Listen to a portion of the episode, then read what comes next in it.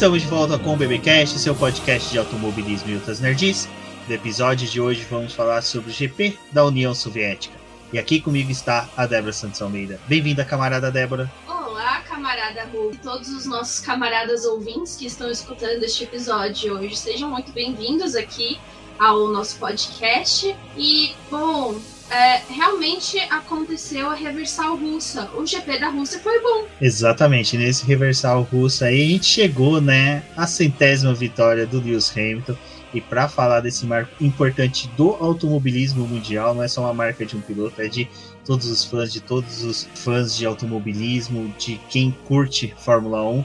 Ela, camarada Rafaela, lá da República de Curitiba, a Rússia brasileira. Bem-vinda, Rafa. Olá, camaradas. Eu não acredito que pegamos essa referência de Rússia brasileira.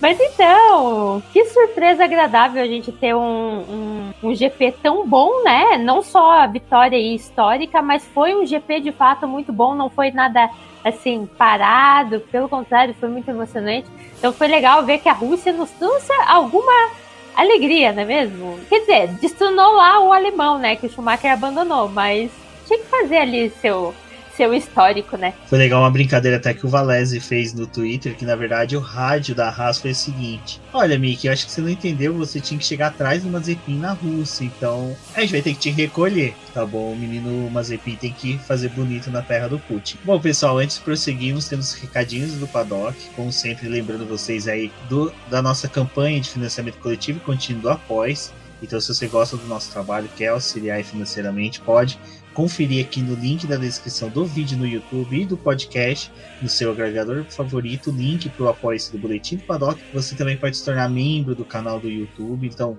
entrando no canal do YouTube, se inscrevendo, tem o botãozinho logo embaixo para se tornar membro, você torna-se membro e pode desfrutar aí da nossa companhia durante 24 horas por dia, 7 dias por semana, 365 por dia.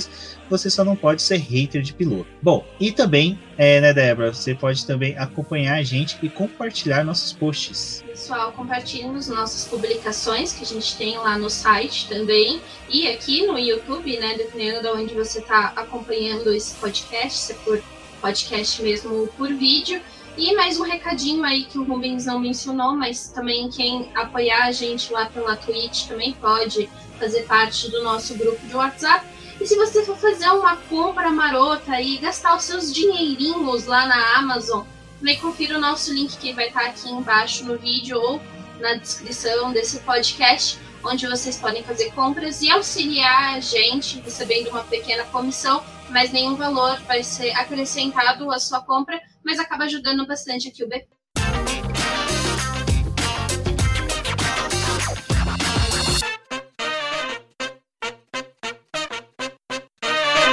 Débora, até na nossa live de quinta a gente comentou e auxiliou, fomos auxiliados bastante ali com o texto da Denise referente ao Autódromo de Sochi, que a Mercedes, desde que né, a Rússia recebe corridas ali em 1913, 1914, ela já tinha um domínio da Mercedes com duas vitórias e a Mercedes já chegou, né, apresentando essa cartilha aí no final de semana nos treinos livres, principalmente com, né, já com aviso prévio assinado, Valtteri Bottas, que liderou os treinos livres. Bom, a gente teve os treinos livres sendo feitos na sexta-feira e, como você falou, né, a gente teve a liderança da Mercedes nesses dois treinos. Na verdade, vamos já falar aí do geral, né, a gente só teve dois treinos livres nessa semana, ah, o sábado teve um prejuízo aí por conta das condições climáticas, mas a Mercedes estava focada nessas voltas tanto de simulação de corrida, mas também eles conseguiram dar bastante voltas rápidas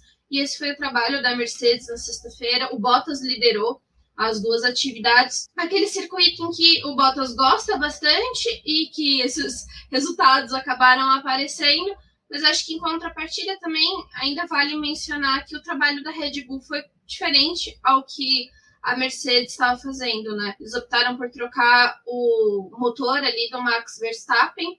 É, até então, a Mercedes não tinha decidido se ia trocar ou não o motor do Hamilton. Na verdade, o foco era o motor do Hamilton.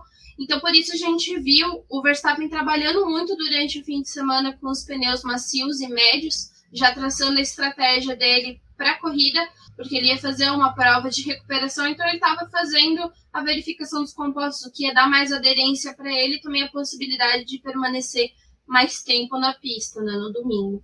Então, é, foi um trabalho intenso aí dessas equipes, mas obviamente o destaque fica para a Mercedes, em que já começa liderando no circuito, em que é praticamente deles. Afinal, eles têm agora, né, com o resultado que a gente teve no domingo, oito vitórias e é a única equipe que tem vitórias por lá. É, Rafa, até a Débora tocou nesse assunto do Verstappen ter feito a troca do motor. A gente ficou meio que na expectativa se a Mercedes trocaria ou não. Para você, foi uma perda de oportunidade ou no final, a gente já sabendo o resultado, foi certeiro a opção da Mercedes? Ai, eu acho que ainda é até difícil dizer, olhando o cenário que a gente tem aqui para frente, que a gente tem circuitos que acabam né, priorizando um pouquinho a, a Red Bull. Mas eu acho que eles não devem é, demorar muito para trocar, porque a gente não sabe como que vai ser, como que vai estar o carro, né? Então eu acho que eles já estão deixando acumular muito tempo para essa troca. Então, assim, tem muita gente que até falou, ah, talvez o México seria um lugar ideal, porque a RBR já vai estar com a vantagem. É um circuito que o Hamilton já conseguiu se recuperar algumas vezes, ou até aqui Interlagos, só que eu acho que demora muito para essas corridas acontecerem, então eu acredito que na Turquia eles já devem fazer essa troca. Mas olhando o cenário de como que acabou a corrida, eu acho que foi, é, foi bom assim eles não terem trocado ainda, talvez, né? Mas ainda vendo o futuro. Talvez dependendo do que acontecer aqui pra frente, a gente vai, pensar, putz, era melhor ter trocado lá na Rússia. Mas nesse momento, com o resultado que deu, eu acho que tá, é, foi bem feito, assim. E o motor do Max já era esperado trocar, e eu acho que foi totalmente correto, até porque ele estava já punido, é um circuito que a Mercedes estava bem, e no final das contas ele acabou se dando muito bem, né? Chegou em um P2. Então, acho que o futuro vai nos mostrar se essa decisão da Mercedes foi certa ou não. Mas o resultado de hoje eu acho que foi certo. Eu acho que eles não terem trocado foi bom. É, eu, quando eu vi que a Mercedes optou por trocar o do Bottas de novo, eu fiquei meio tipo, gente, vocês querem usar alguém para poder marcar o Verstappen que use o piloto que está realmente é, trabalhando contra esse campeonato do Verstappen, né? Até porque a gente vai discutir mais pra frente o que aconteceu. Mas é, eu acho que talvez na Turquia é, a Mercedes realmente faça a troca do motor, eu concordo com a Rafa. É um circuito também que provavelmente vai, vai favorecer o carro da Mercedes, então a gente pode ter um bom resultado. A gente sabe o que, que aconteceu na Turquia no ano passado, mas eu acho que mesmo assim o cenário deve ser mais favorável para a Mercedes. Talvez eles façam essa troca.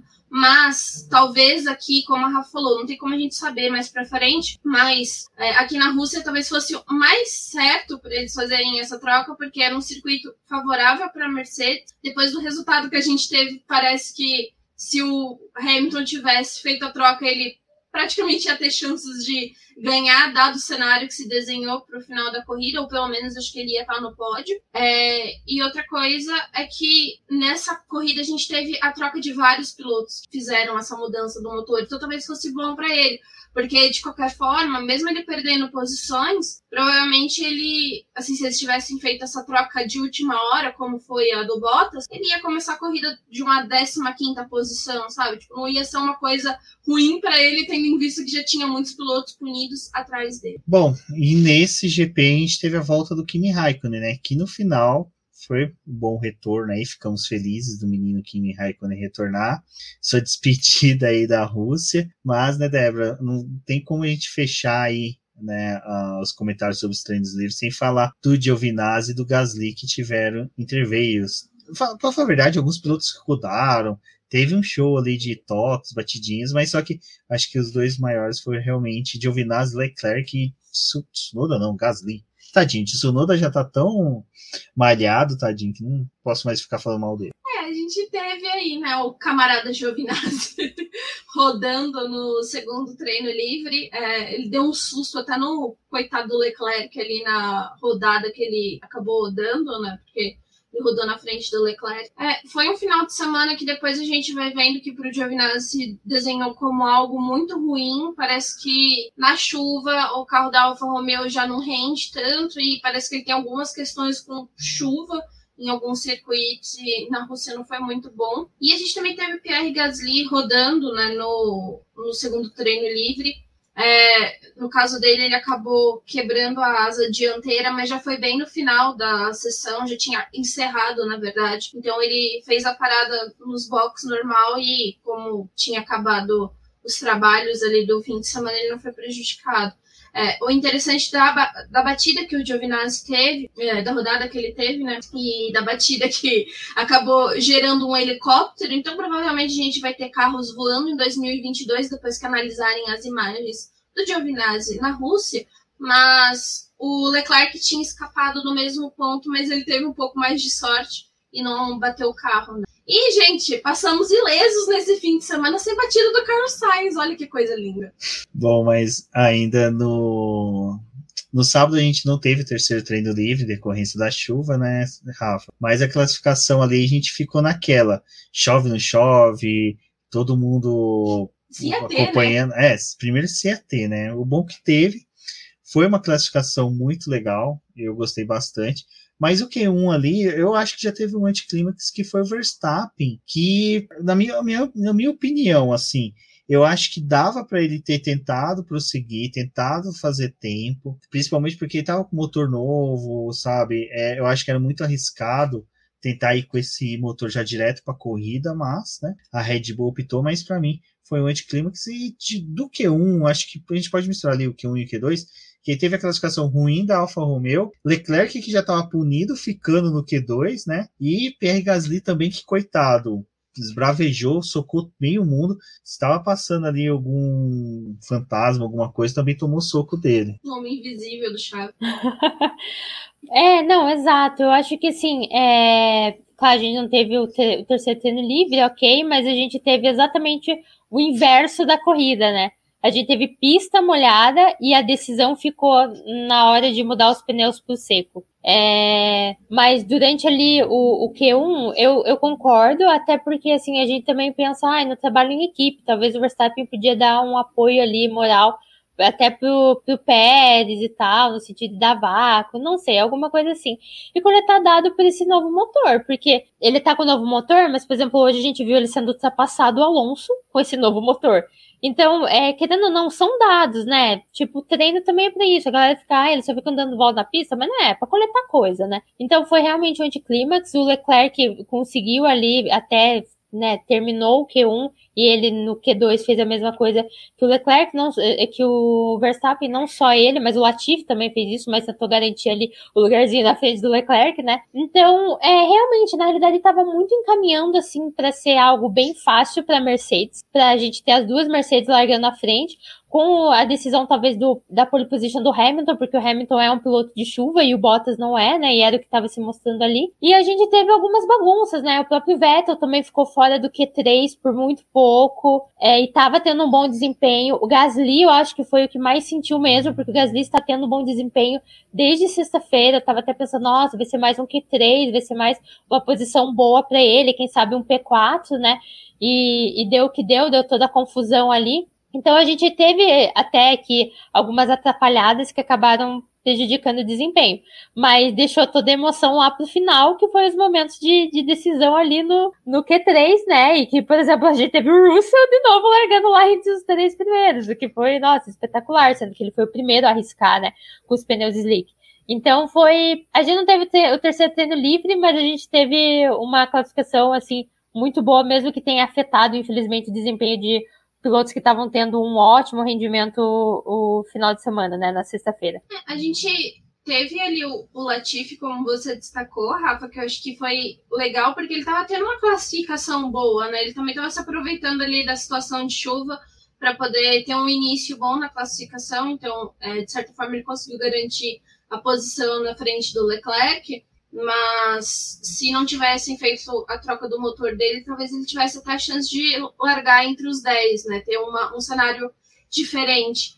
E isso também que você falou sobre o Verstappen não ter coletado dados foi algo que a Ferrari prezou para o Leclerc, né? Então eles falaram: a gente vai coletar dados sim, você vai dar algumas voltas aí. Então foi por isso que o Leclerc acabou avançando para o Q2, mesmo sabendo que a punição dele não ia mudar em absolutamente nada ele ia largar nas últimas posições, mas a Ferrari ela estava vendo um cenário de é, poderia ter chuva no domingo, mas também eles estavam coletando dados para outras pistas, né? Porque lembrando aí para quem está escutando o podcast, o Leclerc também tinha feito troca de motor e o Leclerc está com o motor atualizado da Ferrari. Então a Ferrari ainda não tinha disponibilizado para ele os, todos os cavalos necessários, né, é, disponíveis desse motor, e não estava também em atividade plena.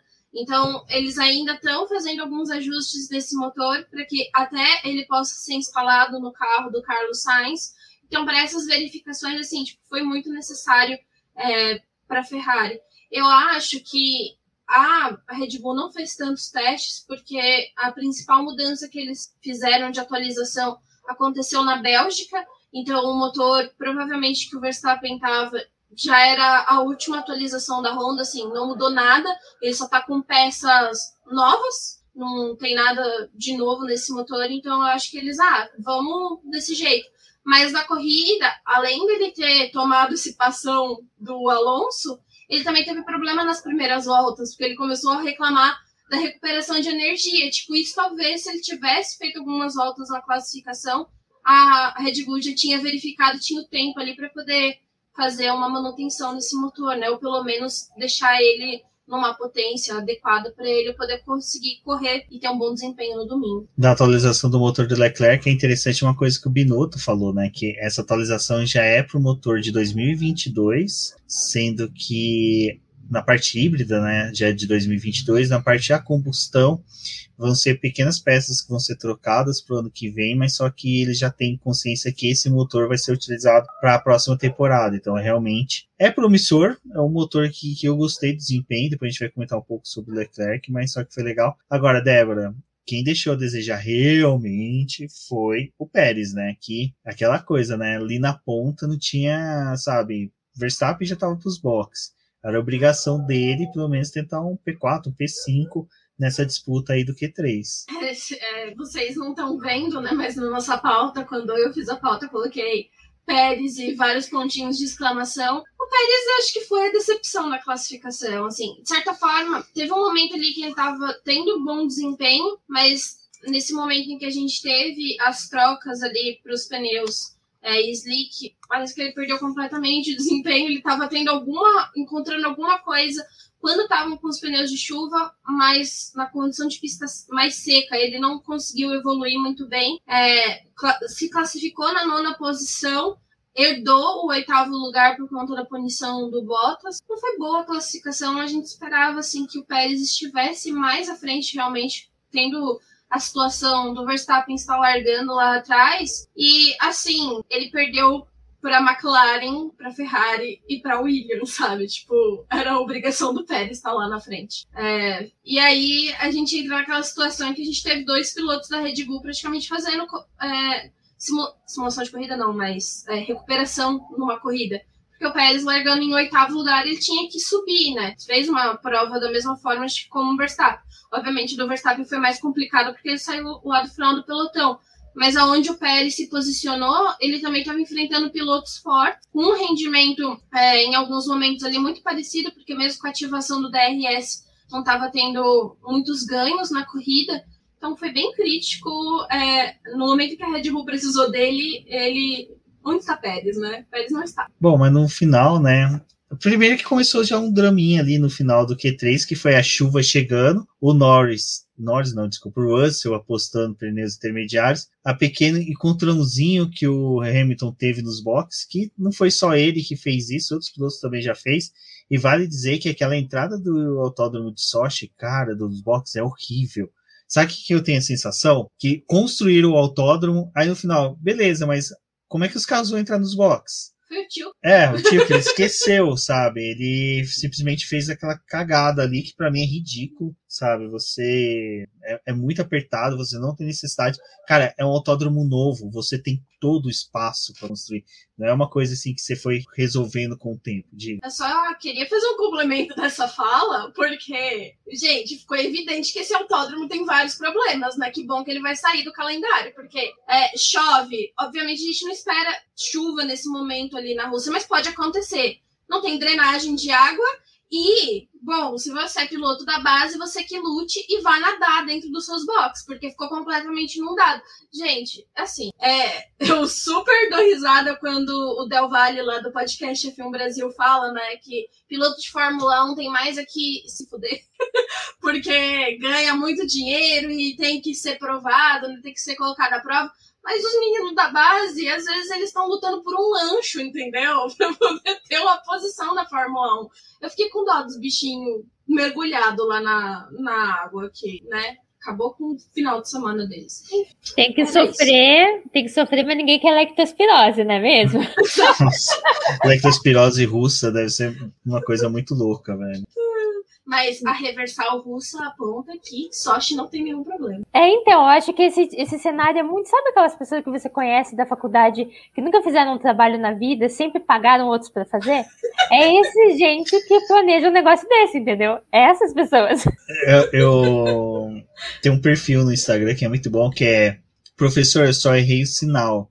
Sabe aquela moleque que chega na aula de matemática? É, professor, eu fiz o cálculo inteirinho correto, mas só errei o sinal. É exatamente isso. O tio que errou o sinal da quantidade de ralos que tinha que ter, sabe? Em vez de colocar mais 20, ele colocou menos 20. Alguma coisa assim do tipo. Sabe, parecia São Paulo quando chove. E é engraçado, se isso acontece em Interlagos, ah, acabou, não sei o quê. Mas também ninguém tem coragem de falar alguma coisa, né? Porque para cada ralo que falta, tem um sniper apontando pra tua cabeça lá. Mas... Vocês nem escutem esse podcast depois do switch. Exatamente. Ô, Rafa, mas da batida do Hamilton, eu vou falar uma coisa. Se tem um cara que eu gosto que acontece essas merda, é com o Hamilton. Porque é o cara que, tipo, ele aconteceu isso. Sabe aquela coisa do Joseph Kim? Você pode ficar desmotivado, você pode ficar chateado, mas não. Lewis Hamilton não vai ficar. O cara teve uma paciência. Cara, eu venho na Mercedes, vem em botas, troca pneu, empurra o carro do Hamilton, volta o carro do Hamilton. E ele lá quer, não piou no rádio, não fez nada, acabou o treino, não criticou a equipe, e no domingo vai e busca resultado. A batida realmente é para colocar cereja no bolo, né? É para trazer uma emoção a mais. Mas não, é realmente, cara, o Hamilton tem um histórico muito assim de tipo ter algum desafio um, a mais assim, num sábado, numa sexta e vir com tudo no domingo. Mas eu acho que eu, o, o ponto principal foi realmente ele assumir, ele né, terminar e pedir desculpa e falar foi realmente uma falha totalmente minha. Eu errei ali e vamos de novo. Ele chegou a dar declarações que ele ligou pro pai dele depois disso até.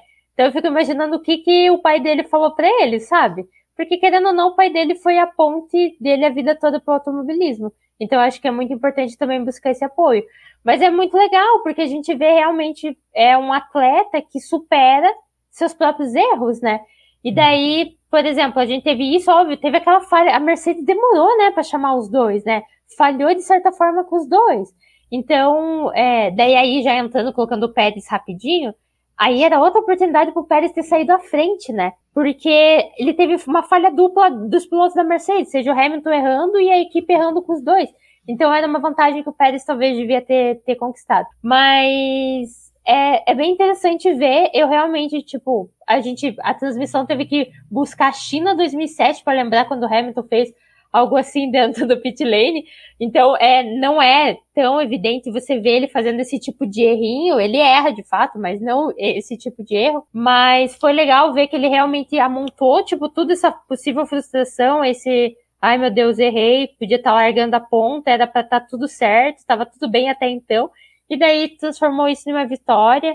Então, e daí naquelas escolhas de novo, demorou para entrar, mas dessa vez ele não quis entrar, mas a Mercedes falou não, entre. E ele decidiu entrar, então foi uma escolha certa. No final das contas, virou assim o jogo. As noites viraram, né? Como é bom. Deve você ficar refletindo isso da sua vida. Ai, quando que a noite na minha vida vai virar esse nível? Um dia eu tô perdendo, outro dia eu tô ganhando. Ô, Débora, e foi mais um cenário em que a gente viu que realmente o Autódromo de Sochi é mal projetado nos boxes, né? Porque normalmente nos autódromos, o que acontece? Tem espaço ali entre a, a faixa que os carros transitam, né? E a entrada dos boxes, onde o carro é feito a troca de pneu, e ficam os bicos dos carros ali, né? Até em exposição, você vê. E no autódromo de Sochi não, fica tudo lá dentro, porque não tem espaço. E isso foi um dos que prejudicou o Lewis Hamilton nesse retorno dele. Porque ele teve. É, danificou a asa dele ali. Não foi só, tipo, um probleminha, né? Tipo, perder um pedacinho. Não, ela se partiu no meio, né? E aí teve toda essa manobra que a Rafa falou e eles tiveram que buscar a asa lá dentro. Como você falou, né? Se a gente tivesse a asa lá fora, teriam feito essa troca do Hamilton mais fácil. Acho que talvez ele tivesse mais tempo para poder ter uma reação. Porque depois também ele teve problema de ter rodado, né? Quando ele saiu dos boxes. Tipo, não foi só aquele erro. Ele teve mais um erro depois. Então, acho que tudo isso acabou prejudicando bastante a tentativa dele da pole. E também prejudicou o, o Bottas, né? De certa forma. Porque... Ninguém liga pro Bottas mais. A Rafa liga. A gente vai debater sobre isso. É... Mas para quem liga para o Bottas, talvez se importaram aí, né? Com o que aconteceu com o. Bom, mas no final, gente, foi lindo. Meu sábado, assim, foi maravilhoso. Foi maravilhoso, lindo. Porque, assim, na mas live. Tudo no sábado. É, na live de quinta até a gente comentou e falou sobre isso. Falou, cara, o, o Verstappen trocou é, o motor. Se acontece alguma coisa com o Hamilton e com Bottas, a McLaren tem obrigação de fazer, sabe? O terceiro piloto do campeonato, no momento ainda era quarto piloto, né? É o, o Norris, ele, ele ainda era terceiro, corrigindo eu. Terceiro piloto, tudo. O, o Zac Brown, que estava nos Estados Unidos para a final da Indy, já tinha deixado a ordem, já faz há muito tempo, de que, olha, na falta de Mercedes e Red Bull, a McLaren que tem que ter o resultado. E na hora que teve o lance do Hamilton que começou a demorar, eu falei, Débora, é a pole, hoje é pole do Norris, não tem como. Se vacilar ainda dobradinha com o Daniel Ricciardo, o Ricciardo estava fazendo um final de semana muito bom, uma coisa que valeu a pena de falar, porque eu fiquei com medo da vitória, tipo, ter sido um lampejo, sabe, momentâneo dele, mas não, mostrou que ele tá de volta, tá entregando bem o resultado, isso foi muito bom. E um circuito completamente diferente de Monza, né, porque só para poder completar o que o Rubens está falando, é, em Sochi a gente tem muita curva e é um circuito também bem complicado.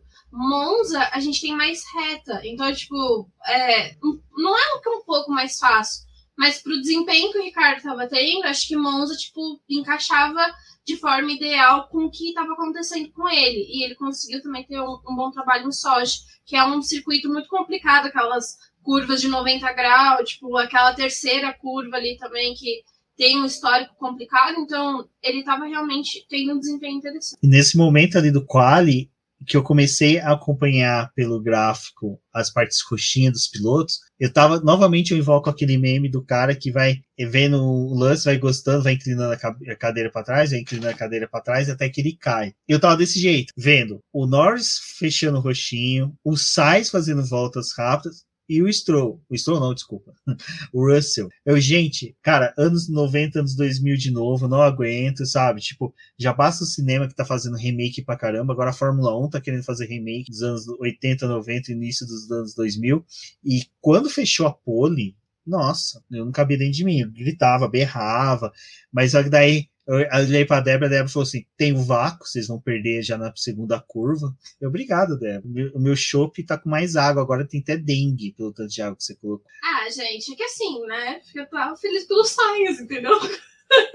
Fiquei com raiva que o Leclerc pegou a, a pole, que era pra ter sido do Sainz, entendeu? Então, assim, estou defendendo o Sainz. Eu falei que eu não ia defender mais o Sainz depois dele ter falado que ele não assistiu os filmes da Marvel, mas estou aqui tentando defender o Carlos Sainz. Então, na falta de Valese para defender a Ferrari, estou aqui defendendo, até porque eu sou uma pessoa que defende muito a briga entre McLaren e Ferrari, entendeu? Eu gosto dessa briga, gosto dessa coisa histórica. Eu fiquei feliz ali que eles estavam brigando. Gostei de ver uma Ferrari ali. E o Rafa, no final, o treino classificatório ficou até gostoso, porque ficou Norris, Sainz, Russell Hamilton, Richard e Alonso, né? Ficou uma sequência ali no começo, assim, que já dá para você pensar, cara, vai ser uma corrida gostosa, porque tem piloto ali que vai perder desempenho, vai ter piloto que vai buscar desempenho, então a gente já começava a ter, eu pelo menos já comecei a ter uma sensação boa no sábado de uma corrida em decorrência desse treino classificatório. Não, com certeza. Quando terminou o treino, a primeira coisa que eu pensei foi, como vai ser essa largada? Porque a gente ia estar tá com os olhos tanto na frente quanto atrás, porque tava totalmente tipo uma divisão muito louca, porque de lá atrás a gente ia ter o Leclerc e o Verstappen, que depois foi ainda acrescentado o Bottas aí domingo de manhã de surpresa. Daí que eu falei, gente, a gente vai olhar para onde nessa largada? Mas não, foi realmente espetacular aí a, a primeira pole do Norris, colocando McLaren, Ferrari e Williams em sequência. O Sainz, que por acaso conseguiu ir pro Q3 por pouquinho em relação ao Vettel, tanto que eu achava que o Sainz nem ia passar, ia ficar com o Vettel. Então foi tipo, pra briga, essa briga que a gente tá tendo McLaren e Ferrari foi muito boa, em vista que o Leclerc ia largar lá de trás, né, e já estava previsto. E o bom desempenho do Daniel Ricciardo, que conseguiu, assim, na sua medida, acompanhar o Lando Norris, né, que tá à frente dele mesmo, mas ele conseguiu estar tá perto. Então foi realmente, tipo, animador, assim, ver, é, não só aí um novo pole position, ver é, pilotos tão jovens ali nas três primeiras colocações, né, é, o Carlos Sainz aí querendo mostrar serviço, como a gente já sabe, que deu toda aquelas polêmicas lá desnecessárias sobre a afirmação ou não dele, que nem vem ao caso. Mas foi legal ver ele lá na frente também, e daí o Hamilton tendo problema que ficou ali em quarto, né? Mas foi realmente sensacional. Foi tipo acabar a classificação e pensar o que vai ser no domingo. E outra coisa, né? Sainz na segunda posição depende também de um Leclerc tendo problema, né? Porque Mônaco bateu na porta aí da Rússia de novo aí pro, pro Sainz. Mas é, é, muito gostoso quando a gente tem essa mistura do grid, né? Tipo, eu acho que é o que a gente tá querendo que o próximo ano possa oferecer pra gente. É que esse pessoal mais misturado seja mais comum do que a gente ter só a dominação de uma equipe ou de outra. Não, mas é uma coisa que eu sempre falei. Cara, eu posso ter um piloto só vencendo, que nem o Hamilton. Hum, a corrida foi sensacional, sabe? É uma coisa que o Josué Fusinato falou no Twitter. Daqui uns anos, se alguém pegar o resultado da corrida, vai falar, nossa, deve ter sido uma corrida chata, né? Com Hamilton, Verstappen vencendo, né? Tipo, mas não, foi uma corrida, sabe, a gente vai comentar sobre ela, mas foi louca demais. Mas terminando o treino classificatório, partindo para a corrida, a pergunta que ficava era: Russell, quantas voltas ele vai ficar em P3? E aí, chegando para a corrida, né, a gente teve a largada, que a. Vai, vou puxar para Rafa, que a largada foi boa, porque assim, a gente não teve pancadaria, já isso já foi um alívio, sabe? Já dos 20 carros finalizando, a largada foi boa, mas só que o, o, Norris até que ele larga bem, mas só que a questão do vácuo, o vácuo na Rússia é tipo é cruel, é para matar mesmo. É então, o que a minha análise assim, em relação à largada foi, eles arriscaram, a maioria tentou algo, mas a partir do momento que eles viram que podia dar um problema, todo mundo tipo ficou meio conservador. Tipo, teve gente que largou mal, como o Hamilton, por exemplo, largou mal, mas ele também não quis arriscar muito. Então, tipo, larguei mal, vou ficar aqui e depois eu tento recuperar. E daí eu também senti isso em relação, tipo, ao Norris. Ele largou bem, daí quando ele, né, teve aquilo lá, a gente sabe como é a questão do vácuo mesmo, é melhor largar depois, atrás, tem tudo isso em relação à Rússia. É... Daí quando o Sainz passou, beleza, não vamos forçar aqui, vamos construir depois, até porque o equipamento ali da McLaren claramente estava, tipo, melhor, né? Mas é... foi bem limpo, eu achei. É, tô exaltando muito a largada do Leclerc lá atrás. Eu fui ver a onboard e, meu Deus, ele passou tanta gente e ele passou de uma maneira tão suave, assim, foi passando, foi passando, foi passando, viu ali que podia se enroscar ali com uma Haas, segurou, sabe? E ficou ali. Então foi bem legal, acho que todo mundo usou muito a cabeça nessa largada. Teve uns que largaram bem melhor, outros que não largaram também, uns que tiveram a vantagem do vácuo, mas foi uma largada legal de ver, porque a gente teve de fato trocas de posições, mas a gente não teve nenhuma pancadaria. Então, assim, claro, podia ter trocado mais? Podia. Mas o Russell conseguiu, né? Falando no P3 dele, conseguiu segurar. Só que ele conseguiu segurar o P3 e conseguiu segurar todo o resto do, do grid que vinha atrás, né? Porque o desempenho da Williams, infelizmente, causa essas situações. Acho que essa largada, assim, foi muito boa. E o Russell também ter permanecido muito tempo na terceira posição tem um pezinho de ajuda ali do Lance Stroll, porque o Lance Stroll também largou muito bem. E ele ter assumido ali a quarta posição, ele também virou uma parede. Tipo, ele não conseguia ultrapassar o Russell. Na verdade, acho que ele nem teve investidas de tentar ultrapassar o Russell. Ele, tipo, sabe aquele piloto que chega naquela posição e finge que nada está acontecendo? Não era nem pra mim estar aqui, vou ficar quietinho pra nada dar errado. E ele tava ali naquela coisa de se, defen é, se defender dos ataques de quem tava vindo atrás, mas, tipo, não vou mexer com o Russell, eu vou ficar Eu falei no Twitter, ele, tá, ele, ele incorporou o 007 realmente. Tinha um britânico à frente dele. Ele não ia ser o um britânico. Ele falou: não, deixa pra lá. Eu só queria ver se chegasse o Hamilton atrás, né? Porque daí é um Sir contra né, um Hellis Mortal britânico. Que, que, que o 007, 007 não, 007.2 iria fazer. Só, só que uma coisa, né, Rubens? É, esse, esse posicionamento do Stroll de não ser notado no começo da corrida, no final ele resolveu causar com geral, né? Jogou o Gasly. Vettel pra parede, jogou o Gasly, foi punido, e aí ainda Tem o um vídeo do Vettel falando com o pai do Stroll, é muito bom. Cara, eu não vi isso, tem que procurar. Depois eu vejo. É muito bom. Ele tava lá explicando o que, que o filho do dono fez para o dono. Então, temos aí um. Será que ele usou a expressão meu companheiro de equipe ou seu filho? É o questionamento. Talvez amanhã eu tenha que fazer um vídeo para o TikTok. Veremos. Bom, mas só que na, essa largada eu gostei porque eu tinha muito medo realmente dos três ficar para trás por qualquer coisa. Lando Norris e Sainz se encontrando, o Russell perdendo rendimento, mas foi tendo corrida, foi tendo corrida e tipo, foi isso que a Rafa falou, foi todo mundo meio que se acalmando os nervos ali, né? E eu vendo, eu falei, gente, se, se continuar assim, tem chance até do, do, do Russell chegar no pódio, sabe? Uma situação normal, basta fazer um bom pit stop. Só que daí é lógico, a gente sabe que tem uns monstros atrás que são supremos, não iam conseguir ficar quietos. Mas a primeira rodada de pit stop foi o calcanhar de Aquiles do Russell, né? O coitado caiu lá para trás e essa primeira rodada foi muito determinante para o resto da corrida, porque quem parou foi lá para trás e ficou, não evoluía durante a corrida, e o Norris lá, tipo, reclamou do. Ele, ele incorporou o Hamilton em determinado momento, né? Reclamou do pneu, falou mal do pneu, falou que o pneu já era, que já tinha acabado. puto com Eu puto com ele, cala a boca, deixa o cara, deixa o pneu. Aí o Rafa, ele pegou e simplesmente foi ficando, ficando, pessoal parando. O Sainz, coitado, eu fiquei com dó dele. O Sainz parando, eu falei, gente, coitado foi chafurdar lá na lama do, sabe, da Sibéria. Mas no final, essa sequência de pit stop ali foi realmente determinando o resto da corrida, né? Foi, e eu acho assim, a escolha do pit do Sainz, por exemplo, ele teve sorte, ele foi um dos que teve sorte com a chuva. Porque nossa, teria arruinado a corrida do, do cara. E, e foi, tanto que estavam presos ali atrás do Russell, e quando eu vi que o Stroll não ia passar, e daí já tava fazendo filhinha indiana, que eu tava, sei lá, vendo o Verstappen tava lá em 16, a gente já conseguia ver ele na filhinha indiana. Eu pensei, vai ter que começar a parar. Ou, ou o Stroll dá um jeito, dá um jeito de passar, ou vão começar a parar. Daí o Stroll já foi a parar, daí eu falei, tá bom. Agora eu acho que vai fluir. Mas também, daí eu vi, por exemplo, escolhas, assim, eu acho que todo mundo continuou sendo meio conservador. Eu acho que só o Pérez que meio que tentou, hum, vou tentar ameaçar aqui o Hamilton. O Hamilton até ameaçou o Daniel Ricardo. Mas acho que daí todo mundo começou a pensar em, em guardar pneu. Poupar pneu, Norris lá na frente, passou o Sainz, tá tudo bem, muito obrigado. Então, ele fez o que ele tinha que fazer, que era conservar e manter distância. Enquanto isso, o Hamilton tentou os blefezinhos lá que deu certo. Nem lembrava, nem lembrava que a Mercedes sabia blefar. Porque há quanto tempo a Mercedes está apanhando, gente? há quanto tempo está apanhando em pit stop?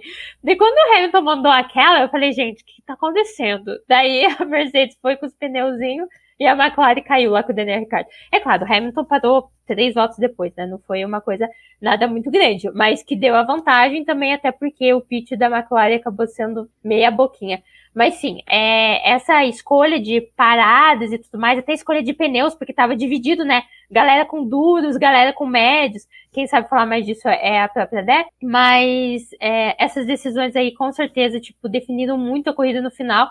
E se não fosse a chuva, teriam definido de outro jeito. Por exemplo, o Sainz não estaria no pódio, ao meu ver, assim pelas decisões que a Ferrari tomou. É, o Sainz ele realmente ele não estaria no pódio, porque a Ferrari acabou parando muito cedo e apesar daquele começo ali da gente ter algumas paradas acontecendo e já ter gerado uma distância entre alguns pilotos e você praticamente voltar em pista limpa, para o Sainz foi ruim, porque ele parou no momento em que teve um, um blefe também da, da McLaren, né, ali, então ele acabou indo fazer a parada, acho que também acreditou que o Norris ia fazer, e perdeu o controle. Foi. Pode continuar. E perdeu o controle. Foi o blefe da McLaren que não deu certo.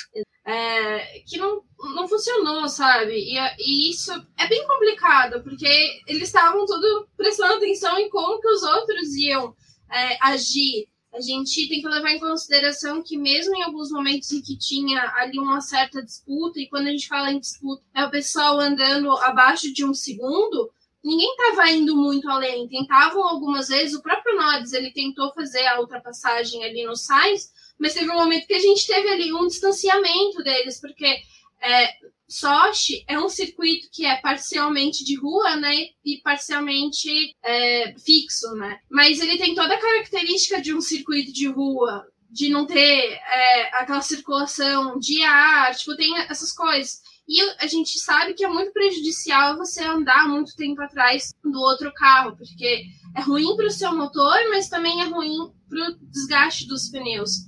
Então, era um jogo de tenta algumas vezes, mas se não dá, tipo, já tira o pé.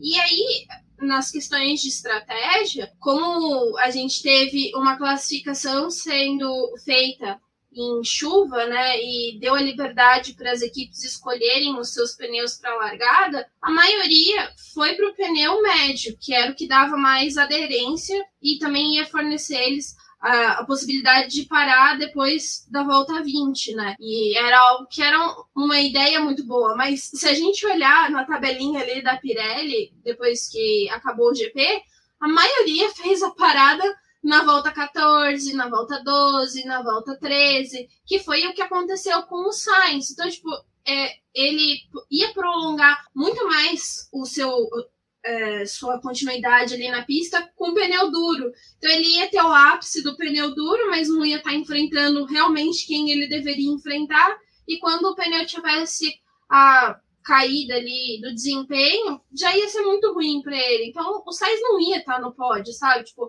a chuva acabou mudando essa condição para ele. E de certa forma foi bom, porque nossa, o Sainz ele ficou muito frustrado no rádio quando a Ferrari jogou a real para ele. Falou: olha, a melhor posição que a gente pode conseguir daqui para frente é um quinto lugar. Ferrari sendo Ferrari. Sabe? E de todas essas questões, até da própria Ferrari, o que foi interessante para mim foi a questão de corrida de recuperação.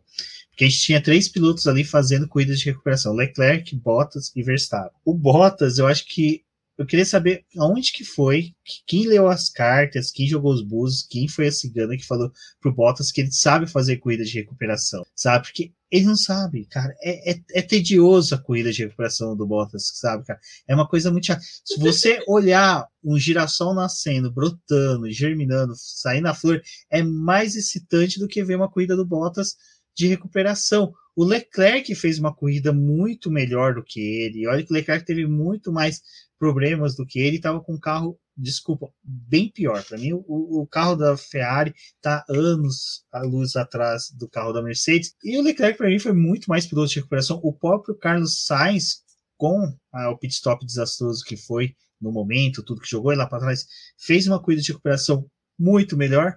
E o Verstappen, sim, cara, foi excelente. Para mim, foi um excelente piloto. Teve boas chances, soube fazer uma leitura de corrida, questão até da parada do pit stop na chuva, mas o Bottas, né, Rafa, você que ia falou que ia bater na gente porque a gente tá falando muito mal do Bottas, o que, que você viu dessa corrida de recuperação dele? Então, é que eu me iludi com Monza, né, gente, porque o Bottas não é piloto de recuperação, ele não é, isso é claro, tá tudo tá escrito. Mas Monza ele teve um desempenho muito bom. E cara, era um circuito que no ano anterior, diga, Ruben. Monza, a gente teve Hamilton, Verstappen, duas AlphaTauris fora. Se colocar esses quatro carros ali, dificilmente esse Bottas tinha chegado no pódio. É, então. É, tem circunstância. É isso. Essa é a corrida de recuperação do Bottas, entendeu? O universo tem que conspirar junto com ele, conspirando para ele não fazer nada errado. Mas realmente, tipo, se o papel tático, se a ideia de trocar o motor de novo do Bottas foi por uma questão tática, a Mercedes falhou miseravelmente, né? Porque eu acho que o Vettel deu mais trabalho pro Verstappen do que o próprio Bottas, né? É, mas assim, ele tava ali fazendo. Ó, tava ficando pra trás, ficando pra trás, mas ele já tava ali, tipo, hum, nos, nas, nos pontinhos de novo e tudo mais. E a chuva, por incrível que pareça, acabou ajudando ele, porque a Mercedes teve uma boa escolha ali de momento de troca de pneu. E até teve a vantagem ali de quem tava mais pro fundo, conseguiu fazer essa decisão melhor, né? Até o próprio Verstappen, tipo, a decisão que a RBR tomou foi bem rápida para ele conseguir é, esse segundo lugar. Mas é que, assim, ele ainda chegou em quinto, entendeu? Apesar de tudo, essa é a questão. O Bottas não é brilhante. O Bottas não tem desempenhos brilhantes. Ele vence corridas, ele pode recuperar posições, mas não é nada bonito de assistir Mas, mas ele fez alguma coisa. Ele chegou ali, a Mercedes está bem no campeonato de construtores. Então, mesmo a Mercedes tendo mandado ele lá para trás, por escolhas que não sabemos oficialmente, pelo menos ele conseguiu ali um P5. Por isso que eu tô defendendo o cara. Bom, eu vou, vou criticar o cara agora. Agora é minha vez de falar sobre o, o, o Bottas. É, foi um papel tático que a Mercedes fez com o Bottas, acreditando que ele ia dar né, um problema ali, ia causar uma coisa pro Verstappen. É, quando ele viu o Verstappen, ele simplesmente ele parecia companheiro de equipe do Verstappen, sabe? Pode passar. Vai ele repetiu a mesma manobra que fez pro Hamilton lá em 2018, né? Que ele deu a passagem pro Hamilton. Ele repetiu a mesma manobra. Ah, não. O, o Bottas ele quase saiu do carro e estendeu um tapete pro Verstappen. Passa aí, bonito. Pode ir. E a corrida do Verstappen, quando, bom, tudo bem, a gente sabe que o Bottas ele não é um piloto de corrida de recuperação, mas ele estava com o carro da Mercedes no circuito que é favorável para Mercedes e ele não conseguia descolar do fundo. Tipo, ele, ele entrou na zona de pontuação ali quando começou a ter as paradas, até porque ele foi um dos pilotos em que teve o caso de largar com os pneus duros, né? Então ele tinha essa possibilidade de permanecer na pista enquanto o pessoal que estava com pneu médio já tinha feito a parada. Mas ali, quando a gente chega na situação de chuva, que é, começou a partir ali da, da volta 44, que tipo, já tinha um sinal de que poderia chover. Na volta 47 foi quando choveu. Ele não tá entre os 10, tipo, ele tava em 14, cara. Em 14. O que, que o Bottas estava fazendo em 14, sabe? Então, é, eu acho que o Bottas também foi muito usado pela Mercedes, de certa forma, de tipo, vamos instalar pneu médio nesse pneu intermediário nesse cara e vamos ver se, tipo, é, o rendimento dele vai servir pra gente também fazer uma troca pro Hamilton, tipo, insistir nessa troca. Porque o Bottas não tava rendendo, tipo, e a corrida dele foi salva por isso. Tipo, teve a troca de pneu e jogou ele pro quinto lugar. É, gente, eu não consigo, sabe? Não, o Bottas ele faz umas corridas insossas às vezes, sabe? Você fica tipo, hum, tá bom. E aí, é, a única coisa que eu consigo pensar é o que que essa criatura vai fazer na Alfa Romeo ano que vem?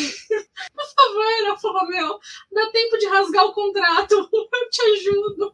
O desgosto da Débora é pessoal, gente. É pessoal, porque ele tá indo pra Alfa Romeo. Vai ser triste esse, esse, esse piloto lá na Alfa Romeo. Eu tô torcendo pro álbum dar um pau no Bottas de Wii. e eu tô torcendo pro álbum tomar um pau do Latif, então vai ser muito engraçado. Uh, mas, assim, é, de tudo mesmo, cara, foi, foi uma corrida sensacional. Não tenho o que falar, tia, sabe? É, torço para que ano que vem a Rússia não invente de falar, ah, já que a corrida foi boa, vamos cancelar São Petersburgo, vamos manter aqui em Sochi, né? Porque, é, por favor, não, né? Também São Petersburgo reza a lenda, né? Dizem as más línguas que não, também não vai ser um autódromo tudo isso aí também não. Bom, um autódromo interessante, porém, hum, não sei, né? A gente vai ter que. Ele tem algumas elevações, algumas características diferentes de Sochi, mas é, é autódromo da Rússia, né? Só de ter elevação já faz com que a água não fique parada, né? Já é uma vantagem. Já é uma vantagem. Bom, mas antes da chuva em si, a gente teve o Norris lá que, cara, liderou corrida, ficava de boaça, sabe? E eu ficava todo cagado de medo que Hamilton tá chegando, sabe? Vai ter pit stop errado da McLaren. Teve, Ricardo. Não, é, teve pit stop errado do Ricardo. Eu falei, gente do céu, a gente cagou de vez agora. Por isso que o Norris não quis parar na chuva. Ele falou, mesmo que eu coloque o pneu que eu volte rápido, eu vou voltar do fundo do pelotão, porque pneu vai, é, só vai ser zoado, vai ser zicado. Mas a gente ainda teve, né, destaques, esses destaques foram antes da chuva, né, que foi o Norris na liderança, Pérez com chance no pódio, Rafa do céu, você não viu tanto xingando, falando, não, esse miserável não pode chegar no... Cara, eu não tenho nada contra a pessoa, eu não tenho nada contra ele, mas só que para mim o Pérez é um piloto que não vai sair disso pro resto da carreira dele. Ele vai ser, vai ser aquele piloto que vai ter os lampejos, vai ter os momentos dele de brilhantismo, como o cara já tem vitórias, né, com a Red Bull, o cara Baku foi uma excelente corrida, mas o resto vai ser tudo isso daqui para frente. E a gente ainda teve, né, as duas Aston Martin ali permanecendo no top 10, sabe, brigando tudo, Vettel tendo disputa de posições, foi gostoso. Esse foi, é legal essa corrida que teve momentos e nesse momento a gente ainda até tinha o Verstappen distante do pódio, né, Rafa? Então, um momento de pista seca estava desenhando uma corrida totalmente dinâmica, assim, para os padrões que a Fórmula 1 estava tendo nos últimos anos. A gente olhava para a tabela, Falava, cara, essa não é a Fórmula 1 que a gente estava vendo de dominância de apenas Mercedes, Red Bull lá na ponta, depois vinha McLaren, Ferrari, tudo casalzinho contado, né? Era um GP bem misturado. Foi, eu acho que a questão de troca de, de motor, a questão da pista ser um pouco mais travada, é, a questão de, de, tempo e tudo mais, isso contribuiu muito, mas realmente a gente está vindo de uma sequência de corridas que tá essa mistureba, né? E, e era outra coisa, era outro cenário, tanto que naquele ponto se não tivesse chovido, eu só tava de olho assim, ah, será que o Hamilton vai conseguir passar o Norris? E do jeito que tava se desenhando, ele chegava perto, mas o Norris ele conseguia abrir. Então acho que ele não teria chego no Norris para fazer. Talvez chego, mas talvez não passado, sabe? E tinha aquilo também, ai, olha a vantagem que ele tava abrindo no campeonato, ficando em segundo lugar com o Verstappen, sei lá em qual posição que ele estava naquela altura, sei lá, em um P9, P8 ou P10. É, talvez não arriscaria tanto também. Então, o cenário ali que estava no meio dava para ver que não ia mudar muita coisa mais. Então, realmente, eu estava naquele momento focada na corrida para ver o que, que ia acontecer entre Hamilton e Norris. Daí foi quando alguém aí abriu a boca e falou: então, tá pingando. Começaram na arquibancada a abrir os guarda-chuva. Eu achei exagero, né, gente? Porque quando começou a pingar, não era tanto assim para abrir guarda-chuva. A gente aqui em Interlagos não teria nem colocado a capa de chuva, né? de teria esperado. Só coloca quando o Valese coloca. Aham, porque o Valese que sabe o momento certo, porque senão a gente abre aquilo lá, não molha e a gente tem que dar um jeito de dobrar depois, né? Então, tipo, difícil. É... Mas realmente o cenário era outro, era um cenário que que tava diferente. Era uma vitória do Norris, possivelmente, ali com o Hamilton é, em segundo lugar e o Verstappen lá atrás. Daí começou a chover e as coisas realmente mudaram por escolhas e tudo mais. E nesse embate de pista seca é uma coisa que é muito complicado. É, é, eu fiz um texto falando, fazendo uma análise da centésima vitória do Hamilton, mas assim, no embate em pista seca, era motor Mercedes contra motor Mercedes, tipo, não, não tinha muito o que fazer, porque o desempenho de reta dos dois era exatamente igual. Se o Hamilton tivesse brigando talvez com uma Ferrari, tipo, em reta ele ia ter um desempenho muito melhor, ele ia conseguir passar. Mas ele estava brigando com um carro que conseguiu se adaptar muito bem ao motor Mercedes, que é a McLaren. Tipo, eles conseguiram fazer esse bom trabalho. Então, é, eles também estavam trabalhando os dois pilotos, né, tanto o Norris quanto o Hamilton, na, na mesma estratégia de parada. Tipo, os dois largaram de pneu médio, partiram para os pneus duros, é, quase numa janela muito semelhante. Então, o desempenho deles era praticamente o mesmo. Tipo, para o Hamilton passar, acho que ele ia ter que fazer uma coisa que aí eu já acho que o Norris é um pouco mais suscetível, que é induzir o Norris ao erro, tipo, ir pressionando o Norris tanto que uma hora ele ia errar ia perder o ponto de freada e, e o Hamilton ia conseguir passar. Então, acho que nesse cenário talvez ia acontecer. Mas é, precisou de algo muito diferente para poder mostrar também assim os dois lados de análise dos pilotos e tipo acatar o que o time tá falando, mas também de uma explicação melhor do time, porque eu acho que não conseguiam também passar para o Norris o que deveria ser feito na situação de chuva que mudou a corrida. Isso é uma coisa que é interessante da gente analisar que o Lewis Hamilton reconheceu, né, já é a segunda vez que ele reconhece essa grandeza do Norris de conduzir, de ser difícil de ser ultrapassado, que é uma coisa que depois a gente assistindo algum pessoal, algumas pessoas falando sobre a corrida, falando, ah, dificilmente o Norris na pista seca conseguiria segurar o Lewis Hamilton, quando o próprio Lewis Hamilton fala, né, olha, dificilmente eu passaria o Norris, porque ele é um piloto bom na defesa, tudo. A, a lástima que fica da corrida é exatamente essa. É outro erro de cálculo do tio que se tivesse feito a pista um pouquinho maior, tinha terminado antes, né? Com menos voltas. Mas, né, obrigado, tio, por mais uma vez ferrar com a nossa vida. Mas referente a esse embate que a gente viu entre o Hamilton e o Norris, eu acho que foi sensacional. Acho que, assim, cara, torcedor britânico deve estar tá muito feliz, deve estar tá num momento de êxtase muito grande, porque viu o Hamilton Norris lutando lá na frente e viu o Russell, mesmo largando em terceiro e perdendo as posições, o cara conseguiu ser consistente, conseguiu fazer uma corrida muito boa até nesse período de pista seca. Ele não teve esse. O resultado final dele não foi só construído pela fase em que ele teve, pela parte de chuva em que ele colocou intermediários também.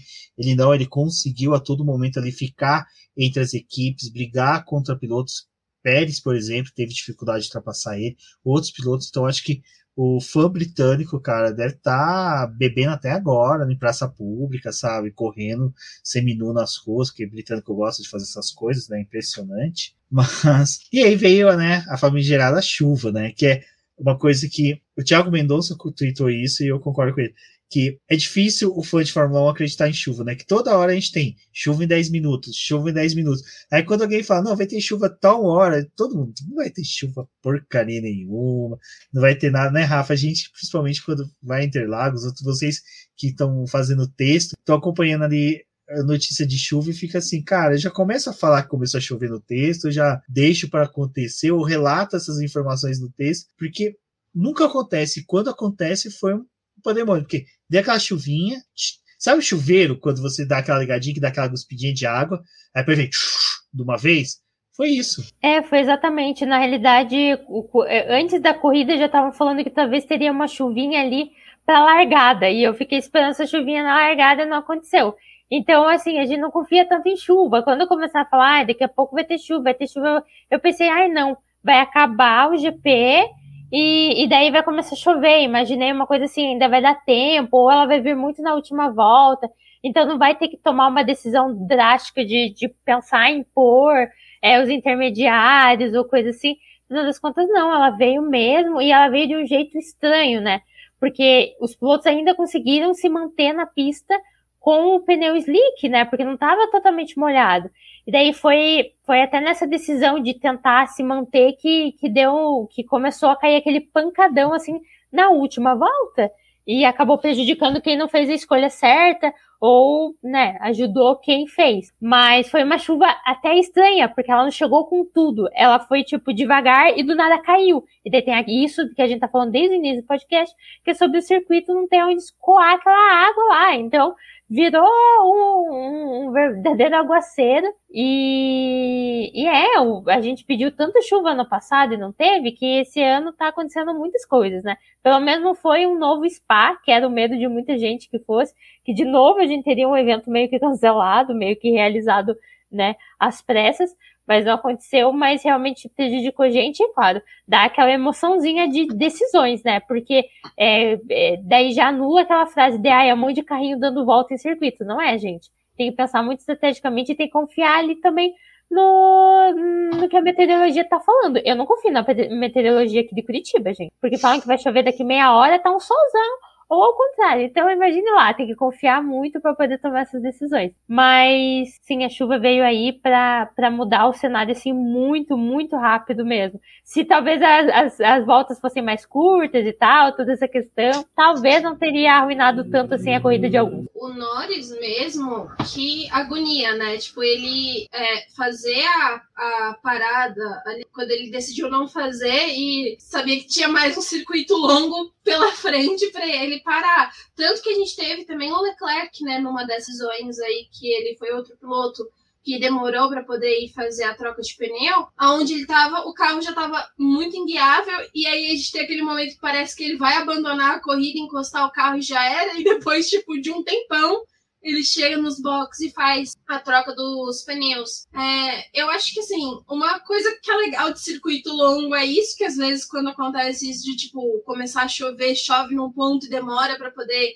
ir chegando no outro, e aí conforme os competidores vão passando, tipo, o cenário muda muito rápido com chuva, mas foi agoniante. Assim, a, eu tava falando com o Rubens, bateu a volta 51 e a gente, tipo, tinha mais volta 51 e mais duas voltas, gente, aquelas três voltas pareciam que, tipo, foram 10. Porque não acabava nunca aquela corrida, tipo, acaba logo, vamos, gente, resolve. Porque começou a ficar uma situação, assim, insustentável. E aí você olha pro grid, tipo, o negócio já mudou tanto e aí você fala, mano, como é que eu vou resolver o texto agora no final? Porque não estou conseguindo acompanhar todas essas mudanças. Juro, quando o Hamilton abriu a última volta, eu pensei, ah, agora é bandeirada. Eu fiquei, não, gente, ainda tem uma volta. O que tá acontecendo? Colocaram combustível suficiente para esse povo. Né? Ai, pior que alemães com combustível na Rússia sofrem. Mas, é, no final, cara, assim, foi frustrante pros fãs da McLaren, foi. Foi ruim, foi. Na hora eu, tava, eu fiquei puto, porque assim, quando começou a chuviscar que começaram a parar, que a McLaren chamou o, o, Ham, o Norris no rádio, eu já falei, cara, para, para de uma vez, para, porque é melhor não arriscar batida. Para mim, a questão era batida. E não arriscou tudo. E eu, concordo com o pessoal que fala que se o Norris tivesse persistido, ganhado a corrida, hoje ele era um herói, ele era, sabe, estampar capa de todos os jornais, revistas, sites que falam de automobilismo. A gente estaria falando exaltando ele, como a gente vai fazer daqui a pouco com o Lewis Hamilton, seria com ele, mas eu acho que é o momento de maturidade, de, de amadurecimento dele, que ele tá tendo uma, um, um aumento da maturidade dele como piloto. Foi uma coisa que a Rafa comentou com a gente aqui antes, né, Rafa, que foi Monza, ele pedindo para sabe, trocar de posição com o Richard, tomando um meio que chega para lá da equipe, e hoje ele batendo o pé e a equipe, tá bom, vai e faz o seu, né? Tipo, até o André Sites depois comentou, falou, cara, é uma coisa que não tinha como a gente prever, é coisa do esporte, então não tem que crucificar ninguém. Então, pulando, vale o aprendizado, né, Rafa? É, não, com certeza é, fica aí o aprendizado. Eu acho que até foi uma situação que a gente estava falando aqui em off, que é muito difícil de prever, porque tinha isso, ele podia muito bem acertar, só que é um risco. Foi arriscado, não foi é só, ai, não, acho que isso vai estar o certo. Mas ele estava ali com o Hamilton atrás e alguém ia ter que tomar uma decisão ou os dois iam acabar não entrando e dando ruim pros dois e essa vitória cair no Verstappen, ou um entrar e acabar ficando com a vitória e o outro sem.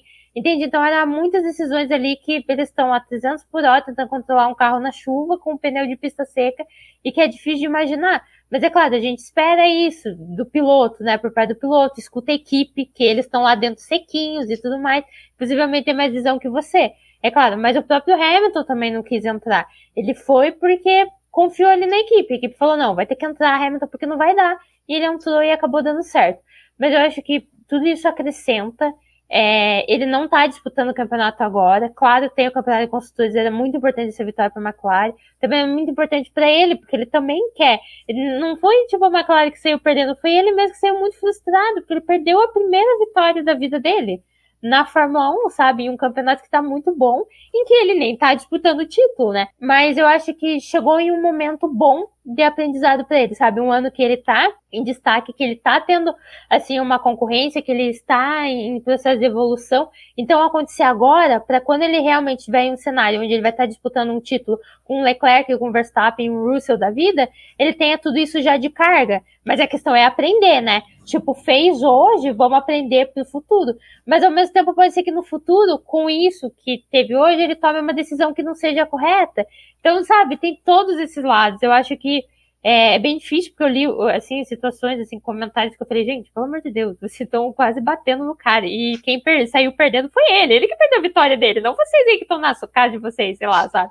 Tipo, se tem alguém sentindo pela falha, foi ele. Então a gente espera que tenha aprendido, e eu acho que acrescenta é muito realmente. A gente até fez aqui em off também um paralelo com o erro do Hamilton lá na China em 2007, e a gente viu como que esse erro também é, acrescentou muito na carreira do Hamilton para decisões que ele tomou no futuro e que foram super certas. Então a gente espera esse lado do Norris. É claro, é muito triste porque ele construiu um final de semana muito bom. Ia ser mais uma vitória para a McLaren, né? Que tá aí, putz, tá crescendo demais. A gente tá aí agora com expectativa até pro ano que vem, já tô me iludindo total. Mas ele pelo menos ainda conseguiu pontuar, entendeu? Apesar de tudo, foi um desastre. Ele tentando entrar no pit lane, escorregando, gente. Podia ter parado ali, entendeu? Podia ter acabado ali, ele podia ter batido naquela entrada de pit lane que a gente tá reclamando e ter acabado ali pra ele. Então ele ainda conseguiu é, coletar uns pontinhos. Foi frustrante? Foi, com certeza. Totalmente decepcionante, né? Porque a três voltas atrás ele ia ganhar a corrida. Mas é, é algo que ele aprendeu, assim. Eu acho que ele aprendeu tanto com a questão de Monza como hoje. E vamos ver como ele vai lidar com isso daqui pra frente. Foi uma coisa que eu tava falando com, é, com a Rafa com o Romins aqui no off, antes da gente gravar. E quem estiver escutando isso que eu vou falar agora, tipo, não me crucifique pelo que eu vou falar, mas eu acho que é, é necessário, até porque é, já tem muito tempo que eu faço texto do Norris, eu gosto de ler texto sobre o Norris, eu acho que é, ele cresceu muito de um ano para o outro. Ele assumiu uma posição muito grande dentro da McLaren quando o Sainz saiu. E foi uma escolha dele, porque ele sabia que ele estava recebendo o Daniel Ricardo, que era um piloto que a equipe realmente queria e que, é, de certa forma, considerava ele num nível muito superior do que o, que o Norris é. O Norris ele teve que crescer de um ano para o outro muito rápido e com toda a dificuldade que o Ricardo passou, né? Até a gente ter a vitória do Ricardo, mas toda a construção que a gente teve do ano, o Norris ele foi muito venerado. Ele teve pódio, ele teve boas corridas. Ele foi um cara que demorou para ele não pontuar. Então, tipo, de certa forma, ele ganhou uma importância muito grande na equipe, que é uma McLaren que está vindo num, numa crescente muito grande, e agora parece que ela desbloqueou realmente o poder ali, o, a é, maravilha, né? Eles conseguem fazer muita coisa, conseguiram uma vitória, estavam perto de conseguir uma outra vitória. Ele ter obtido a pole num cenário de chuva é muito grandioso, porque na Bélgica ele bateu, tipo, ele cagou toda a corrida ali porque ele bateu na Bélgica, sabe? Tipo, ele teve toda uma corrida que ele poderia até ter pontuado e teve aquele problema. Então, assim, é, em Monza, ele ficou chiando várias vezes ali no rádio, pedindo a liderança por causa da posição que ele estava no campeonato, porque ele achava que ele deveria ganhar. Eu achei legal que a McLaren cortou ali e falou: não, tipo, é o, vamos manter o Daniel Ricardo, a gente precisa terminar a corrida, tipo, não é uma questão de quem vai estar na frente, porque a gente não está disputando um campeonato como está sendo disputado Hamilton e Verstappen ponto a ponto. A McLaren ela está numa posição de que ela precisa ter o conjunto melhor para poder de derrotar a Ferrari. Não importa qual vai ser o piloto que vai conseguir vencer ou qual piloto que vai é, ter o resultado no final, no domingo, porque os dois pilotos precisam de. Então, ali em Monza, a McLaren podou, Aqui a gente teve ele sendo podado por uma própria atitude dele. Tipo, ele achou que ele ia conseguir, que ele ia fazer aquilo e que ele não precisava da equipe, porque tem até aquele momento que ele manda o engenheiro calar a boca, tipo, cala a boca. Meio McQueen, né? É, só faltou ele ter feito o pipipi do Mick Schumacher também, né? Mas ele se autopunia dessa vez. É, eu acho que o Norris ele precisava passar por esse problema que ele teve hoje. Se ele tivesse vencido, putz, ia ser muito grandioso, ia ser incrível, a gente realmente ia estar aqui vendo ele como um herói. Mas nessa construção que ele tá tendo de campeonato, errar agora, ele pode estar tá poupando um erro no futuro dele, sabe? Tipo, ele tá adquirindo conhecimento que alguns pilotos hoje estão apanhando muito para poder lidar com situações complicadas em pista. E ele teve oportunidade, sabe? Tipo, de errar justamente porque ele não tá disputando um campeonato, porque ele não tá dependendo daqueles pontos para poder ser campeão no final do ano. Então ele ainda tem a possibilidade de errar. E foi bom que ele errou, e eu acho que talvez esse erro vai trazer o Lando Norris pro chão, sabe? Tipo, de novo, olha, eu sou bom, eu sou um piloto que eu posso ter controle, eu tenho um controle da minha máquina muito bom, mas eu também sou um humano e eu erro. Eu tenho escolhas ruins, sabe? Eu talvez preciso trabalhar mais com o meu time, confiar mais no meu time. Tudo bem que teve aquela entrevista lá da Sky Sports que ele acabou falando, né, que a McLaren não passou exatamente para ele que ia, ia piorar a chuva.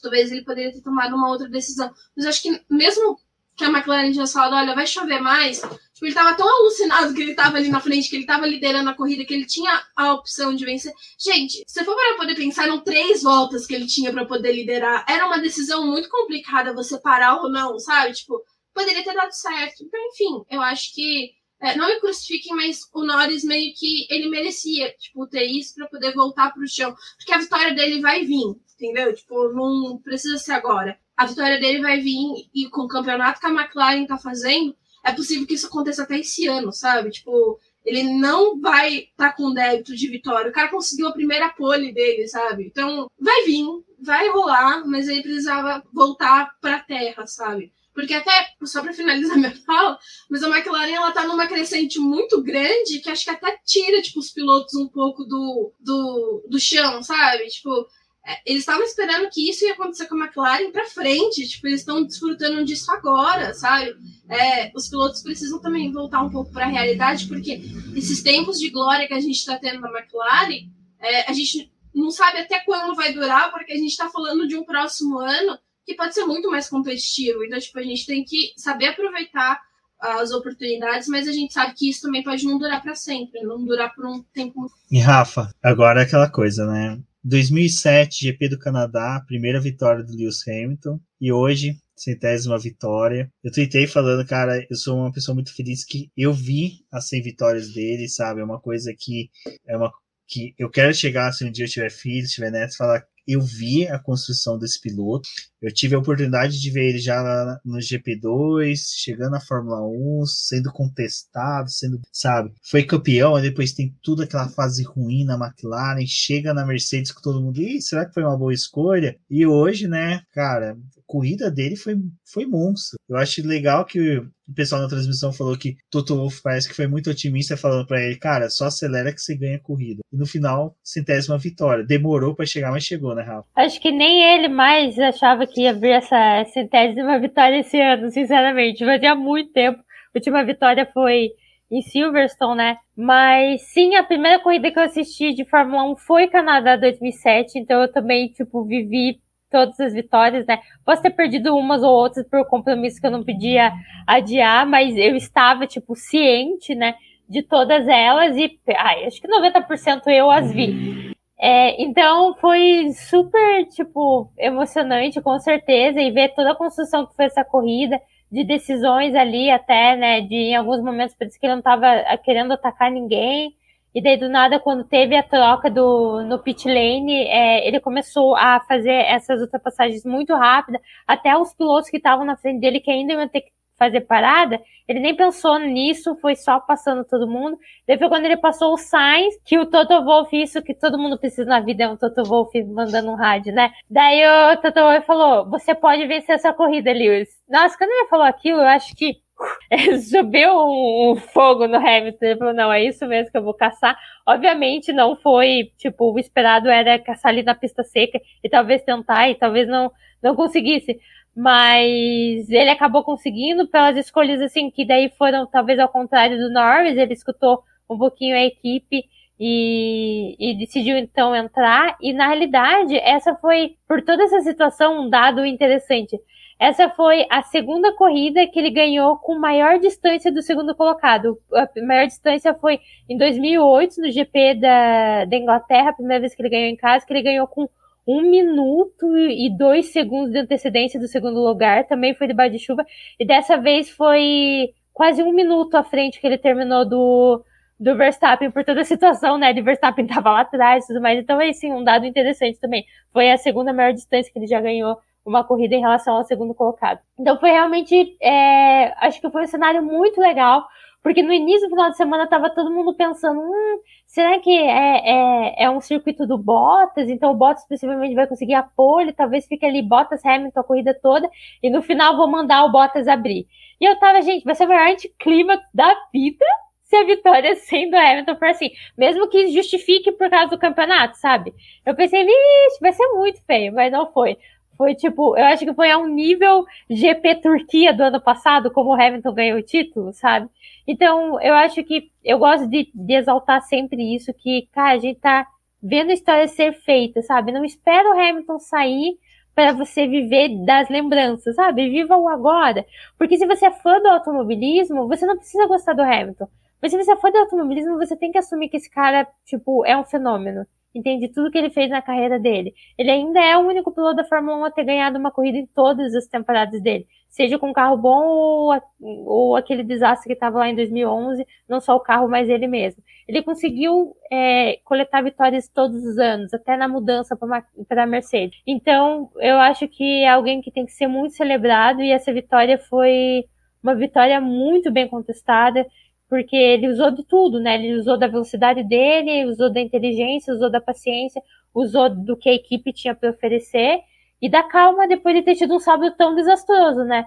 Então acho que foi realmente é, não só uma vitória sem, mas uma vitória sem muito bem conquistada. E tá tendo oportunidade de ver isso é, ser escrito. É, foi um, uma corrida que falando assim, tanto do Hamilton quanto do Norris, é, podia ser a primeira vez de um piloto e a centésima vez de outro, sabe? Tipo, de qualquer forma, a corrida ia ser incrível, tipo, pelo cenário que acabou se desenhando. E tá sendo o mesmo ano que a gente. É, ano passado a gente viu o Hamilton e a Mercedes tendo um domínio tão grande, tipo, corridas entre ele e o Bottas, mas o Hamilton, assim, foi é um fator muito determinante pro que aconteceu no ano passado. E a gente chegou agora nessa temporada em que a gente teve o Verstappen vencendo algumas corridas. A gente tá tendo uma disputa muito intensa. Gente, eles estão separados por dois pontos. Tipo, a gente terminou a Rússia com o Hamilton na frente separado por dois pontos. Está sendo um ano diferente para o Hamilton, porque ele está enfrentando esse desafio aí muito mais direto, ponto a ponto com o Verstappen. Tipo, a gente não sabe o que acontece, a gente nem sabe quantas corridas a gente vai ter nesse restante de campeonato. E como a, Rafa falou, né? Tinha um momento ali que parecia que essa centésima vitória não ia vir. A Mercedes ela tá trabalhando com esse com jogo de equipe, tipo, o campeonato do Bottas já era. Tipo, não tem o que fazer. Bottas precisa ter pontos para poder ajudar a Mercedes, para poder ajudar o Hamilton. Mas é só isso, tipo, o Bottas ele já tá em outra também, né? Tanto que pela corrida que ele fez e o que ele vai é, ter essa troca, né? E vai para Alfa Romeo, então tem muita coisa. Mas a gente tá vendo, tipo, o Hamilton, o brilhantismo do Hamilton, corrida a corrida, lidando com essas coisas. Tipo, esse ano ele teve muito mais questões com a Mercedes errando, questão de estratégia, é, tendo uma leitura diferente. Ele teve que também é, se moldar é, como um piloto que já estava vindo em construção e, putz, ele tem sete títulos, né? Então, tipo, olha tudo que o cara passou. E ainda assim, esse ano ele teve que reaprender, tipo, outras coisas. Ele teve que fazer simulador, ele teve que ajudar a equipe de outra forma, ele teve que fazer a parte ali de ajudar também no desenvolvimento do carro. A Mercedes parou o desenvolvimento do carro, tipo, eles já estão em outra, mas eles ainda estão tentando esse campeonato. Então tem muita coisa, e aí quando a gente chega, tipo, nessa corrida que por mais que é um cenário favorável para a Mercedes, ele ainda teve um desafio. Tipo, não foi uma corrida que a vitória caiu de mão beijada e veio muito fácil. Tinha outras coisas, fora tipo, o risco que ele teve de largar ali no bolo, que ele poderia ter acertado o Lando naquela largada, se ele tivesse escolhido não tirar o pé, sabe? Tipo, tinha muitas coisas que poderia ter mudado o resultado dessa prova. É aqueles e si que a gente sempre vai ter da Fórmula 1 em resultados e algumas coisas. Mas foi brilhante, sabe? Então, é aquilo, tipo, por mais que você não goste do, do Hamilton, esteja torcendo pro Verstappen, esteja torcendo para qualquer outro piloto do grid, o cara tá fazendo história, sabe? E a gente tá conseguindo viver isso. É, a gente é aquelas pessoas que vai poder contar, talvez, e falar, tipo, na época que o Hamilton e Verstappen e ele enfrentou também Sebastian Vettel, tipo, foi muito legal pra gente e a gente vai ser as viúvas do, do Hamilton quando ele sair da Fórmula 1, mas nossa, tipo, tá, sendo um campeonato assim fantástico. É... No sábado eu já tá, eu entrei em êxtase com o negócio de ver tipo McLaren, Ferrari e Williams e uma Mercedes, sabe? Tipo, aquele bolo ali. E no domingo também, assim, tipo, por mais que, por um lado, foi frustrante ver o Norris perdendo, a vitória pro Hamilton foi uma corrida muito grandiosa e é, palmas pra Mercedes, né? De novo, que tem um corpo de técnico, técnicos ali, de estrategistas muito bons, e também para o Hamilton de confiar no time e, e, acreditar e falar, não, eu tô pelo time, eu tô pela decisão deles, eu vou acreditar. E também quando ele não acredita, que ele não acha que aquilo é certo, ele não faz. Tipo, ele teve um, aquela leitura de foi vendo que o negócio tava piorando, sabe? Eu vou entrar, eu vou fazer. É, foi incrível, gente. Acho que, por mais que. É até engraçado, porque eu não queria que essa vitória ocorresse na Rússia, porque eu acho um, um, circuito muito. Hum, mas pela dominância que a Mercedes tem e pelo que o Hamilton tá fazendo, tipo, tinha que ser nesse circuito, sabe? Tipo, tinha que ser agora. Então, vamos aí para a centésima primeira vitória de Lewis Hamilton, porque assim, já, já tá ocupando muitos caracteres do, do, do título do texto, Hamilton. Vamos, vamos ver o que a gente pode mudar. Porque, vamos ver, ajuda nós. Não, mas o importante é que, cara, é, nesse ponto eu concordo com o pessoal que fala que se você não consegue ver a grandiosidade do que é o Lewis Hamilton, saber a importância que ele está tendo, não só para o automobilismo, mas para o mundo, cara, você tem que parar e rever todos os seus conceitos, porque o cara sofre um tremendo aquele acidente em Monza, vai para aquele evento lá de moda, leva designers que precisam ter destaque. Você vê que o cara consegue trabalhar com várias frentes, tá com problema, tá com dor no pescoço ainda, dá uma batida no sábado. É o cara que tinha tudo, todos os motivos do mundo para jogar para cima e falar: gente, eu já tenho sete títulos, não preciso mais de nada na minha vida. Mas não, o cara sempre foi lá, fez uma corrida impecável, sabe, lisinha, perfeita eu concordo com a Débora, até na, na live que a gente participou, e a Rafa não tava, porque era aniversário dela, e ela tava no chat e eu tava, não, eu não quero que seja na Rússia, não quero que seja na Rússia, porque eu queria que fosse numa pista que vai deixar o calendário, uma pista num país que tem todas as questões deles de problemas, com N motivos, mas no final foi uma corrida tão boa dele, foi uma corrida tão cerebral do Hamilton, que, cara, dosou pneu no começo, soube sabe, cozinhar o galo, que era o Lando Norris, e conseguiu a vitória que, gente, foi perfeito. Foi tipo é o que a Rafa falou. Foi o título do GP da Turquia, onde que ninguém dava nada da vitória dele, de repente, tá lá, o cara ganhando. Tipo, cara, que, que coisa legal. E é, e é, muito bom ver isso. E se você é fã de automobilismo, fã de Fórmula 1, curta esse momento. São poucas chances que a gente tem nos esportes de ver grandes pilotos, grandes atletas dessa forma. E que é gostoso. E é isso que a gente quer, né? A gente quer também que 2022 seja assim. E, gente, vou ser sincero Russell viu que a pedreira não vai ser fácil, não, viu, gente? Cara, todo mundo falando, ah, Russell vai bater de frente, vai bater de frente. Olha o cara que eles vão bater de frente, né? Não é um, um qualquer. Meninas, vocês querem falar mais alguma coisa sobre a corrida? Não dá, né? A corrida já foi boa, já foi sensacional. Agora é só curtir. Terça-feira teremos live, pessoal aí que tá ouvindo, então já agendem aí, terça-feira às 8h15 estaremos ao vivo no YouTube, na Twitch, se tudo der certo em outras plataformas para você poder acompanhar. Se você está assistindo pelo YouTube, terminando a, a, o podcast aqui, deixe seu comentário, fala o que você achou da corrida, fale também o que, que você projeta aí para o resto do calendário, porque, como a Débora falou, a diferença de pontos entre os dois primeiros são dois pontinhos. É praticamente duas voltas rápidas ou um sprint race aqui no GP do Brasil. Quem já pensou, o sprint race do GP do Brasil decide o campeonato, então vai ser bem legal acompanhar aí o final de temporada. Rafaela, diga o pessoal onde você pode ser encontrada na internet. Gente, muito obrigada pelo convite, é sempre tá ótimo estar aqui com vocês, é sempre ótimo. E principalmente uma corrida que a gente tem tanto para falar, por mais que seja de Rússia e a gente passou que não ia ter nada, esse ano a gente vai terminar comentando Abu Dhabi loucamente, já tô prevendo isso daí. É, muito obrigada então, deixem o like aí, como o Rubem já falou, pro pessoal do, do, do Boletim do Paddock, os comentários. E se você quiser me acompanhar, eu sou GodaDF1 no Twitter, Facebook, Instagram e também pelo godf1.com.br. Vocês também podem me acompanhar em podcast lá no Punta Talks. Todo dia 5 de cada mês eu tenho um convidado, uma convidada, e a gente tem uma convidada especial para próximo mês. Não vou contar, mas ela tá aqui. é, comentando já, dando spoiler sobre o documentário do Schumacher, então fique de olho, porque dia 5 de outubro vai ao ar lá no Punta Talks. Muito obrigada pelo convite. É, foi um domingo espetacular. Espero que vocês tenham gostado aí dos meus comentários do podcast e até a próxima. Bom, pessoal, muito obrigada a todo mundo que escutou o podcast até aqui, que também leu os textos lá no BP durante o fim de semana. É, tentei atualizar vocês e também, nossa, foi uma loucura, gente, a Fórmula 2. Então, aguardem.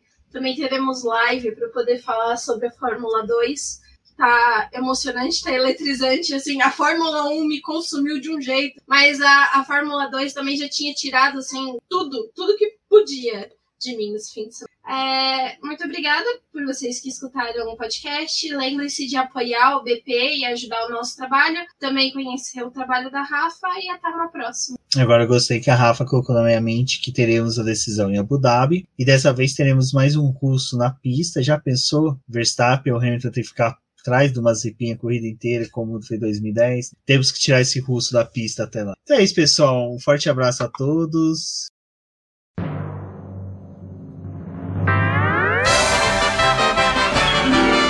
E agora vamos agradecer nossos apoiadores, aqueles que auxiliam o Boletim do Paddock através do financiamento coletivo e contínuo do Apoies. E são eles, Ricardo Bannerman, Maia Barbosa, Elezer Teixeira, Luiz Fex, Arthur Felipe, Rafael Celone, Will Mesquita, Antônio Santos, Rogério Furano, Helena Lisboa, Cássio Machado, Carlos Del Valle, Bruno Vale, Eric Nemes, Bruno Shinozaki, Alberto Xavier, Will Bueno, Ricardo Silva, Beto Correa, Fabrício Cavalcante, Arthur Apóstolo, Sérgio Milano Melquiades Viloso, Micael Souza, Ezequiel Bale, Silney Messi, Rafael Arilho, Rafael Carvalho, Fábio Ramiro, Lauro Vizentim, Maria Ângela, Thaís Costa, Rafael Catelã, Jane Casalec, Carlos Eduardo Valese, Tadeu Alves, Paula Barbosa, Ale Ranieri, Leandro Nogueira, Bianca Mês, André Brolo, Bruno Lima, Ivan Grego, Maicon Tavares, Talita Santos, Diego Machado, Gabriel Sawaf, João Guilherme, João Rai e Gustavo Frigoto. Muito obrigado a todos aqueles que apoiam o Boletim do Paddock e auxiliam no nosso desenvolvimento e crescimento. E se você quer apoiar também o Boletim do Paddock, entre em contato com a gente através dos nossos perfis oficiais ou acesse o link apoia-se.com barra Boletim do Paddock e lá você terá as opções de apoio ao Boletim do Paddock. Um forte abraço e obrigado! Isso é tudo, pessoal.